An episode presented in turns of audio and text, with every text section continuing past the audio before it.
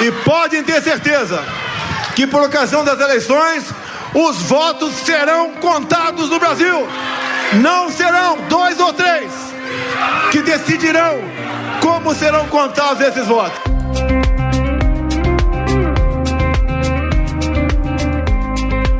Essa é somente uma das ameaças feitas por Jair Bolsonaro em relação às eleições deste ano.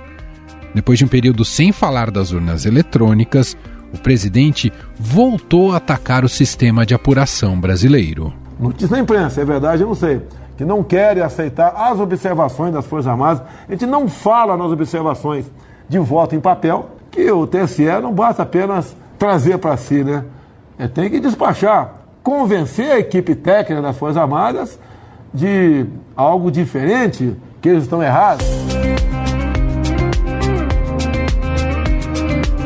Pior ainda, envolveu as Forças Armadas em seu embate direto contra a Justiça Eleitoral, inclusive sugerindo uma apuração paralela que seria feita pelos militares. Os dados vêm pela internet para cá e tem um cabo no final que alimenta a sala secreta do Tribunal Superior Eleitoral, onde meia dúzia de técnicos dizem ali no final: olha, quem ganhou foi esse.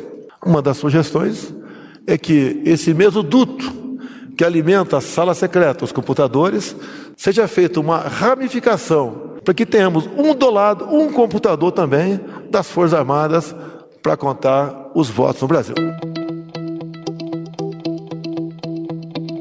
Essa investida começa a levantar suspeitas de que Jair Bolsonaro poderia tentar algum tipo de golpe, caso o resultado das eleições não seja o esperado por ele. Presidente do Tribunal Superior Eleitoral, ministro Edson Fachin, subiu o tom em defesa das eleições e do processo eleitoral durante a visita à sala de teste público de segurança das eleições em Brasília. Cuja experiência de 25 anos com a urna eletrônica permitiu a superação dessas inquietudes. Por isso, é esta urna eletrônica e o nosso processo eleitoral que trazem paz e segurança para as nossas eleições e de que o Brasil não mais aquece a aventuras autoritárias.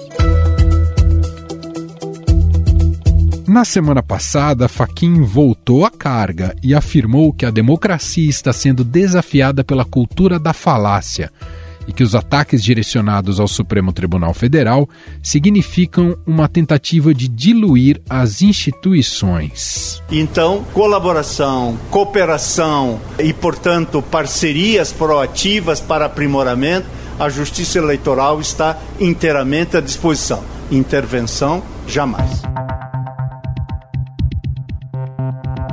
Também na semana passada, o ministro Alexandre de Moraes, vice-presidente do Tribunal Superior Eleitoral e que será o presidente da Corte no período eleitoral, afirmou que a justiça busca combater aqueles que são contrários aos ideais republicanos. E essa coragem republicana nós temos hoje na justiça eleitoral brasileira. A vontade de democracia e a coragem de combater aqueles eh, que são contrários aos ideais constitucionais, são contrários aos ideais republicanos, permanece na justiça eleitoral que foi se aperfeiçoando.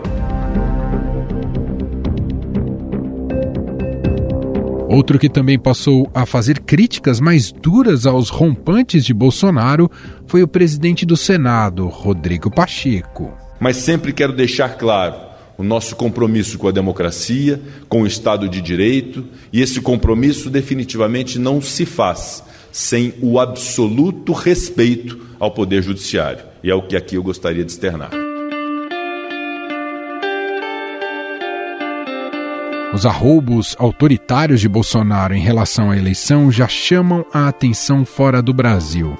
Escolhida pelo presidente Joe Biden para ser a nova embaixadora dos Estados Unidos no Brasil, Elizabeth Bagley disse em sabatina no Senado americano que prevê dificuldades nas eleições no Brasil, mas que as instituições do país estão preparadas para resistir às pressões antidemocráticas de Bolsonaro. O presidente americano Joe Biden e ele indicou, gente, o nome da nova embaixadora dos Estados Unidos aqui no Brasil. A chefia está sob o comando então de um interino desde julho, né, do ano passado, quando Todd Chapman deixou o cargo. O Brasil deve receber 100 observadores internacionais para acompanhar as eleições de outubro deste ano, o maior número de autoridades estrangeiras para executar esse tipo de atividade desde as eleições de 2010. Levantamento obtido pelo Estadão junto ao Tribunal Superior Eleitoral mostra que as eleições de 2022 podem ter até três vezes mais representantes do que a campanha de 2018. As eleições deste ano devem ser acompanhadas por mais de 100 observadores internacionais. O presidente do Tribunal Superior Eleitoral, Edson Fachin, disse que não pode haver aventuras autoritárias.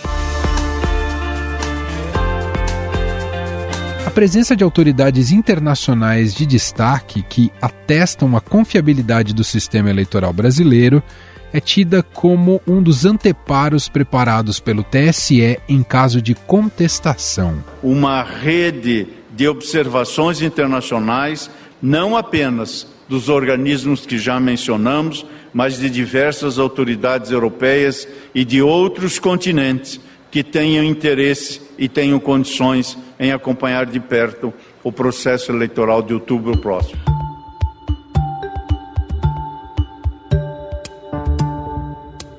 Essa decisão surge após o recuo do TSE no convite às autoridades da União Europeia para atuarem em missão de observação antes, durante e depois das eleições. À época, o ministro das Relações Exteriores não recebeu com satisfação esse movimento da justiça eleitoral. Antes mesmo de qualquer negociação acontecer entre o TSE e a União Europeia, o Itamaraty, nesta quarta-feira, emitiu um comunicado alertando que sim trabalha em conjunto com o TSE em muitas questões eleitorais, mas lembrou que não é da tradição brasileira convidar entidades das quais o Brasil não faz parte para justamente monitorar a eleição nacional.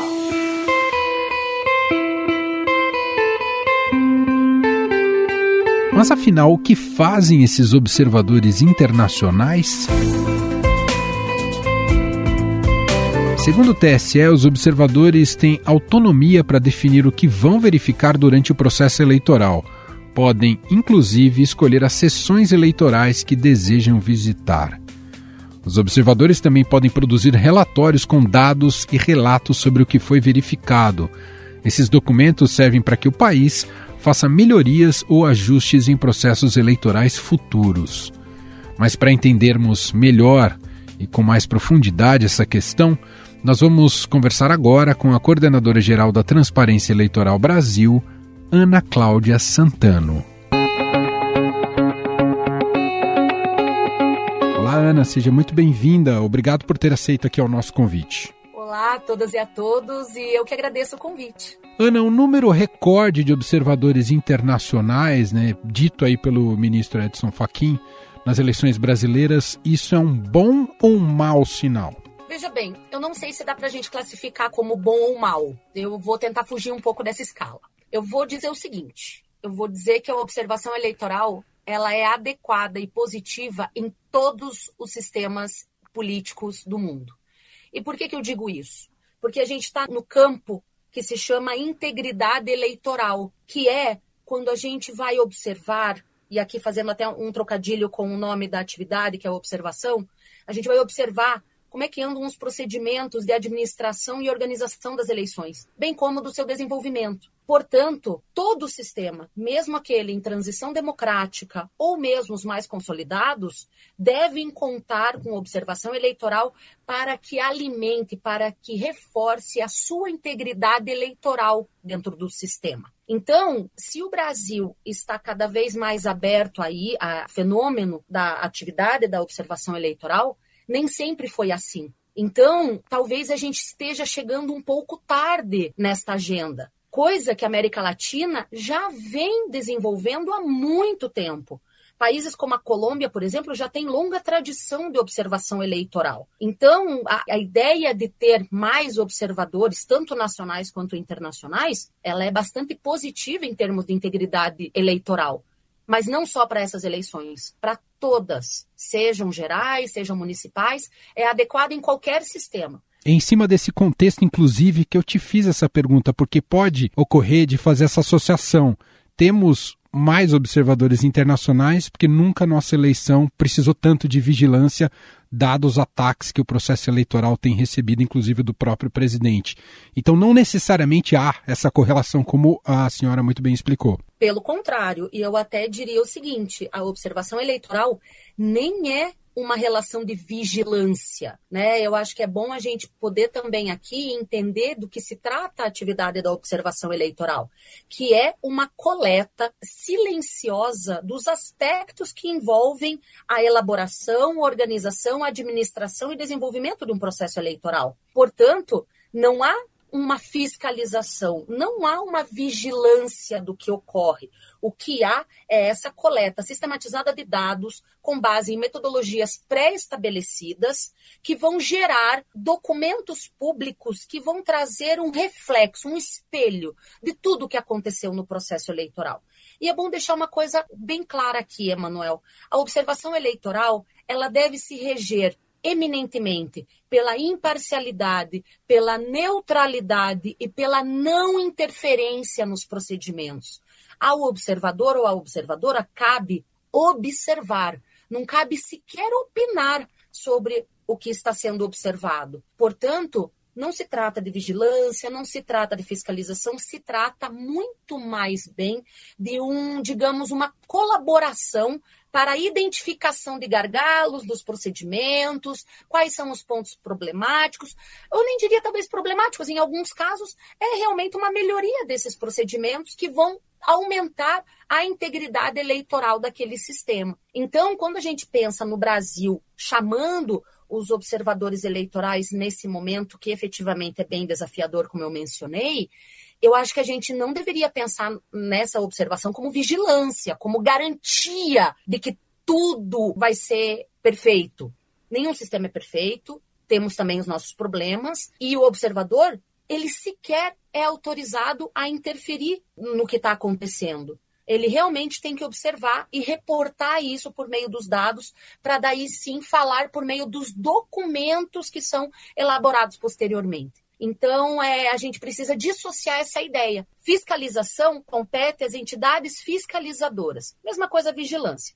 Aos observadores cabe o acompanhamento silencioso do processo eleitoral. Doutora, quem pode fazer observação eleitoral? Quem está credenciado? Veja bem, é, pelas normas internacionais que a Transparência Eleitoral Brasil também aplica nas suas missões nacionais, é, pode ser uma pessoa observadora qualquer cidadão ou cidadã brasileiro ou residente no Brasil que não tenha nenhum tipo de vinculação com partidos políticos, com campanhas eleitorais, com a administração pública, governos, Ministério Público Eleitoral e a Justiça Eleitoral, para garantir a máxima neutralidade e isenção. Então, como a gente vai trabalhar num campo que efetivamente é muito disputado, a maior garantia dessa isenção é a não vinculação do observador ou observadora com qualquer uma dessas entidades. Mas fora isso, não precisa ter ensino superior, né? A gente pode pensar que é uma que tem que ser uma pessoa letrada e tal. Não. Até porque todo observador e observadora, para exercer essa atividade, ele é capacitado. Portanto, tem um treinamento, tem uma capacitação com base na metodologia que vai ser aplicada, com base nos formulários que serão preenchidos e que aí sim é, a pessoa vai estar habilitada à execução dessa função. O observador ele acompanha todos os aspectos de um processo eleitoral, desde a votação até a contabilização dos votos? Veja bem, existem muitos tipos de duração ou tipos de, de, missões que podem ser as internacionais, como é o foco aqui da entrevista. Elas são mais curtinhas, elas já pegam aspectos muito mais próximos ao dia da votação. No caso de missões de longo prazo, como, é, como são as missões da transparência, a gente já vai estar a partir de julho né, fazendo a observação. Então, a gente acompanha a preparação das urnas, as convenções partidárias, a gente acompanha a propaganda, financiamento, comportamento de redes, a gente acompanha a violência política, que infelizmente é um fenômeno que está surgindo, a gente acompanha a dinâmica dos, dos atores políticos. O dia da votação é o dia inteiro na rua, né? Então, tem aí uma coleta de dados muito ampla por uma rota que a gente não divulga, mas são centros de votação que a gente madruga, literalmente, chega juntinho dos mesários, faz inclusive observação com os mesários para ver se eles estão bem treinados, se eles sabem como atuar naquela função. E a gente também acompanha a apuração e totalização dos votos. A bem da verdade, Emanuel, a missão só termina após a emissão dos relatórios, né? Então a gente tem um relatório parcial, no caso da transparência, temos um relatório parcial após o primeiro e o segundo turno, e depois o relatório final com o espelho né, de tudo que aconteceu. Então, a missão é bem de longo prazo, mas ela pode variar, sabe? Então, pode ter, por exemplo, alguma missão internacional que venha somente para o final de semana da votação. Isso é muito comum, inclusive com autoridades eleitorais, como é o caso do programa de visitantes estrangeiros que o Tribunal Superior Eleitoral organiza toda eleição. Então, eles vêm quatro dias, verificam ali alguns detalhes e, e, e voltam para os seus países, né? No nosso caso, a gente fica bastante tempo porque somos nacionais e daí tem uma questão orçamentária também, claro, Sim. né? Manter estrangeiros é, por muito tempo em outro país custa e no caso de nacionais isso é mais viável, isso é mais possível, né? Como é que a senhora observou, usando o termo observação aqui, claro. esse desconvite à missão europeia por parte do TSE com pressão do governo federal? As missões de observação eleitoral internacionais, principalmente de entidades como a União Europeia, sempre vão se pautar pelas normas internacionais. E como a gente está trabalhando também com um tema de, de máxima importância para a soberania de um país, que são as eleições, é, não há como avançar numa missão de observação eleitoral internacional se o chefe de Estado não autoriza a ocorrência dessa missão. A gente precisa pensar no seguinte: como estamos no campo também do direito internacional, das relações internacionais, existem acordos internacionais que giram em torno da realização das missões. E a, a própria missão da União Europeia tem uma metodologia que é bem interessante, inclusive, que vai em algumas etapas. Então, não é a missão inteira de uma vez só. Então, eles mandariam, por exemplo, uma visita de alguns especialistas agora em maio, para sentir o terreno, mais ou menos. Só que para isso precisa de planejamento, sabe? Precisa também de orçamento, obviamente. É, é efetivamente um planejamento. Eu vou usar essa palavra porque é isso mesmo. Mas esse planejamento tem que estar de acordo também com a autorização do país que no nosso caso o sistema presidencialista, quem detém os poderes para autorizar uma missão é a presidência da República, é o chefe de Estado. Então ele tem que estar de acordo com a vinda da missão. Eu entendo que desde o ponto das relações internacionais, é claro que a posição do Itamaraty poderia ser outra, porém, nenhuma missão de observação internacional virá ao Brasil sem a plena concordância da chefia de Estado. Né? É bom a gente ter isso. E assim, pode não parecer, mas isso também tem a sua face positiva, porque é realmente um grupo de agentes externos vindo se envolver em um tema eminentemente interno. Então também tem uma proteção nossa aqui.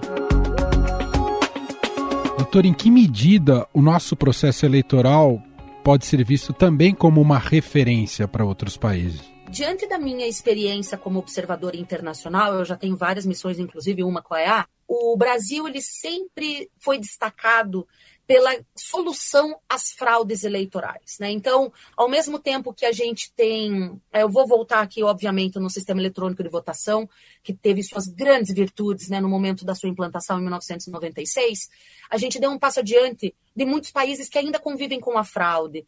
E que não faz muito tempo, inclusive, que eh, os escândalos envolvendo suspeitas de fraude foram enormes, como é o caso do México, que tem um histórico tão grande de fraudes, mas que é, também investindo na sua autoridade eleitoral conseguiu aí grandes avanços. Então, no nosso caso, a gente, a partir de uma solução em seu momento bastante visionária, a gente conseguiu solucionar alguns dos nossos endêmicos problemas. A gente tem outros, a gente tem a compra de votos, a gente ainda tem outros problemas dentro do nosso processo eleitoral, mas, do ponto de vista da administração eleitoral, O sistema eletrônico de votação tem grandes virtudes e isso foi reconhecido mundialmente. Porque não é fácil a gente dar conta de fraude eleitoral. Não é fácil, por exemplo, num país como Honduras, que eu fui fazer observação eleitoral com a OEA, havia a grande expectativa de roubo de urnas, de roubo das caixas onde haviam as cédulas. Por quê? Porque isso já acontece, tem um histórico. Então, quando a gente pensa é, numa solução que é tecnológica e que continua sendo, acabou eliminando muitos problemas que ainda são pauta pública em outros países. E é claro que isso atrai atenção. Agora, por isso que o Brasil é referência. O Brasil é, é, realmente citado em outros lugares, né? Não é apenas uma narrativa de que o Brasil é uma referência no mundo. É um fato. E eu acho que a gente pode seguir adiante num momento que talvez os ânimos estejam mais tranquilos. Assim. E onde estão os nossos principais gargalos, na sua visão? A senhora citou, por exemplo, a compra de voto. É um deles? Com certeza. A gente ainda convive com a compra de votos e isso, até na missão de observação eleitoral, a gente tem um momento de conversa sobre isso porque também não nos cabe denunciar, né, aquele negócio. A gente não pode interferir em nenhum processo, mas o fato é que a compra de votos ela é tanto procurada pela classe política, como também pelo próprio eleitorado. A gente, infelizmente, tem uma cultura que envolve a compra de votos. E às vezes até no mercado livre, porque como cada pessoa tem um voto para vender, e às vezes até tem casos bastante engraçados, que a pessoa vende o voto três vezes, quatro vezes e acaba votando em quem quer, porque afinal de contas o voto é secreto. Sem dúvida. Então acaba ficando realmente uma coisa distorcida e virando uma prática que é muito, muito usada, infelizmente. A gente tem um outro gargalo agora, com certeza, que é a desinformação, né? A gente não está sabendo como lidar muito bem com isso. E é o seguinte, eu acho que a gente também está entrando em uma era, eu acho que é uma coisa no mundo, mas os processos eleitorais como um todo, eles estão atravessando um momento de transformação das próprias sociedades. Então, se em um primeiro momento a propaganda eleitoral era muito na televisão, né? E a, e a televisão ainda é importante, ainda é muito importante. Mas, por outro lado, a gente tem outras formas de propaganda eleitoral, o próprio ordenamento jurídico não está preparado para isso, né? A gente tem as pré-campanhas. O Brasil está enfrentando um problema de pré-campanha importante, mas isso não é só nosso. Então a gente vai ver que isso já está sendo enfrentado há muito tempo pela Espanha. A gente também está vendo aqui nos nossos vizinhos como às vezes a campanha nem para, né? Já depois, logo do dia da votação, já, já vai adiante. Então são problemas próprios das sociedades que estão em um momento de transformação. As novas tecnologias, a compra de votos, no nosso caso, mas ainda que é um problema mundial também, tem outros vários sistemas que a compra de votos é uma prática. Outros, a gente também tem acessibilidade aos centros de votação, é importante mencionar. Existem um contingente de pessoas com deficiência que, infelizmente, tem muita dificuldade para acessar a urna. E outro problema também do ponto de vista da integridade eleitoral. A gente não pensa sobre isso, mas talvez, considerando um conceito de cidadania, a gente deveria pensar no voto das pessoas com direitos políticos, mas que estão privadas de liberdade, que são os presos provisórios e também as pessoas adoentadas, as pessoas em hospitais. Então, a gente talvez esteja deixando de procurar. É, é, bom, a questão do complexo penitenciário, isso aí pode puxar outro debate, mas ambos ambientes também merecem atenção do acesso ao direito ao voto, sabe? Porque os direitos políticos seguem sendo ativos, são direitos fundamentais e talvez a gente esteja deixando um pouquinho de lado isso, mas por outras circunstâncias, né? Tem outros países que estão olhando mais para essas questões. Outro tema que eu queria abordar com a senhora, o presidente Jair Bolsonaro colocou esses seus questionamentos sobre o nosso sistema eletrônico de votação, colocou nesse rol, nesse, enfim, nesse debate as Forças Armadas, envolveu diretamente as Forças Armadas. Qual deveria ser o papel ideal das Forças Armadas no processo eleitoral e se de alguma maneira isso te preocupa para alguma aventura golpista nas eleições desse ano? Veja, a participação das Forças Armadas, ela sempre existiu. Tá? É bom deixar isso claro. Porque como as Forças Armadas servem ao Estado brasileiro, né, elas são subordinadas à presidência da República, porém servem ao Estado brasileiro. E nesse sentido, a organização das eleições se conecta com o auxílio das Forças Armadas em questões de logística, em questão de transporte das urnas, em questão de segurança das eleições. Então, não é uma novidade, não. Existe uma colaboração direta das Forças Armadas para levar a urna lá no Amazonas, lá na, é, no Pará, para levar a urna na canoa, levar de barco, etc. E, tal. e também na segurança né, dos centros de votação, em alguns casos até Forças Armadas estão para tutelar a cidade, né, alguns territórios mais complicados, né, enfim. Então, essa colaboração sempre existiu. E, por outro lado, as Forças Armadas também sempre colaboraram por ser uma entidade colaborativa com a justiça eleitoral. Parece um pouco redundante isso, porém não é. Então, muitas vezes, na questão de tecnologia, né, as Forças Armadas detêm um conhecimento em tecnologia importante, inclusive, né, no, no, nos primórdios das urnas eletrônicas participaram muito da criação do sistema. Então, assim, é uma tradição, mas também é uma colaboração institucional que eu não vejo com maus olhos. Qual é o problema, na minha opinião? É que a partir do momento que essa colaboração ela, é, ela pode ser instrumentalizada para outros objetivos, a gente pode aqui estar tá tendo um início de uma distorção do que a gente conhece até agora como colaboração institucional. E veja, as Forças Armadas no Brasil, elas sempre foram muito presentes, sempre, mesmo depois da transição democrática, sempre se fizeram presentes em assuntos públicos. O grande detalhe é que nessas eleições o que a gente está percebendo um reposicionamento das Forças Armadas para o centro das eleições. E por ser uma força subordinada à presidência da República, isto é o problema. E pode ser qualquer presidência não somente nessa, pode ser qualquer presidência, qualquer presidente ou presidenta que traga as Forças Armadas para o centro da realização das eleições, além de estar, digamos, escanteando quem realmente é competente para isso, que é a autoridade eleitoral, no nosso caso o TSE, por outro lado, está distorcendo as funções constitucionais das Forças Armadas, que é de segurança nacional, que não é participar da eleição desta forma como está participando, ou pelo menos sendo posto no centro do debate. Então, esse reposicionamento é bastante preocupante. Infelizmente, também não é só aqui no Brasil, mas essa militarização e talvez desses processos eleitorais, esse processo não costuma ser pacífico, não costuma ser é, baseado em critérios de integridade eleitoral e às vezes as consequências não são muito positivas. Esse aspecto já é levado em conta por um observador, seja nacional ou internacional? Com certeza. Não está é, sendo ignorado por nenhum ator internacional ou nacional que realiza observação eleitoral. Inclusive, as nossas equipes, que já estão aí organizadas, a gente já está coletando observadores pelo país afora, a gente já fez reuniões a respeito e a gente já está alerta né, com, com esses aspectos, porque vai tudo para o relatório. A gente não se pronuncia, mas a gente tem preocupação sim com a normalidade da, do, do quadro. Nós ouvimos aqui a coordenadora geral da Transparência Eleitoral Brasil, Ana Cláudia Santano, gentilmente atendendo a nossa reportagem e apresentando esse panorama tão rico né, dos significados em relação a acompanhar um processo eleitoral, observar um processo eleitoral. Foi ótima conversa, te agradeço, doutora. Eu que agradeço, agradeço a atenção e convido a todas e todos a prestar atenção na atividade da observação eleitoral, pois a sociedade também está convocada a participar desse processo. Obrigada a todo mundo. Estadão Notícias. E este foi o Estadão Notícias de hoje, segunda-feira, 23 de maio de 2022. A apresentação foi minha, Emanuel Bonfim. Na produção, edição e roteiro, Gustavo Lopes, Jefferson Perleberg e Gabriela Forte. A montagem é de Moacir Biasi.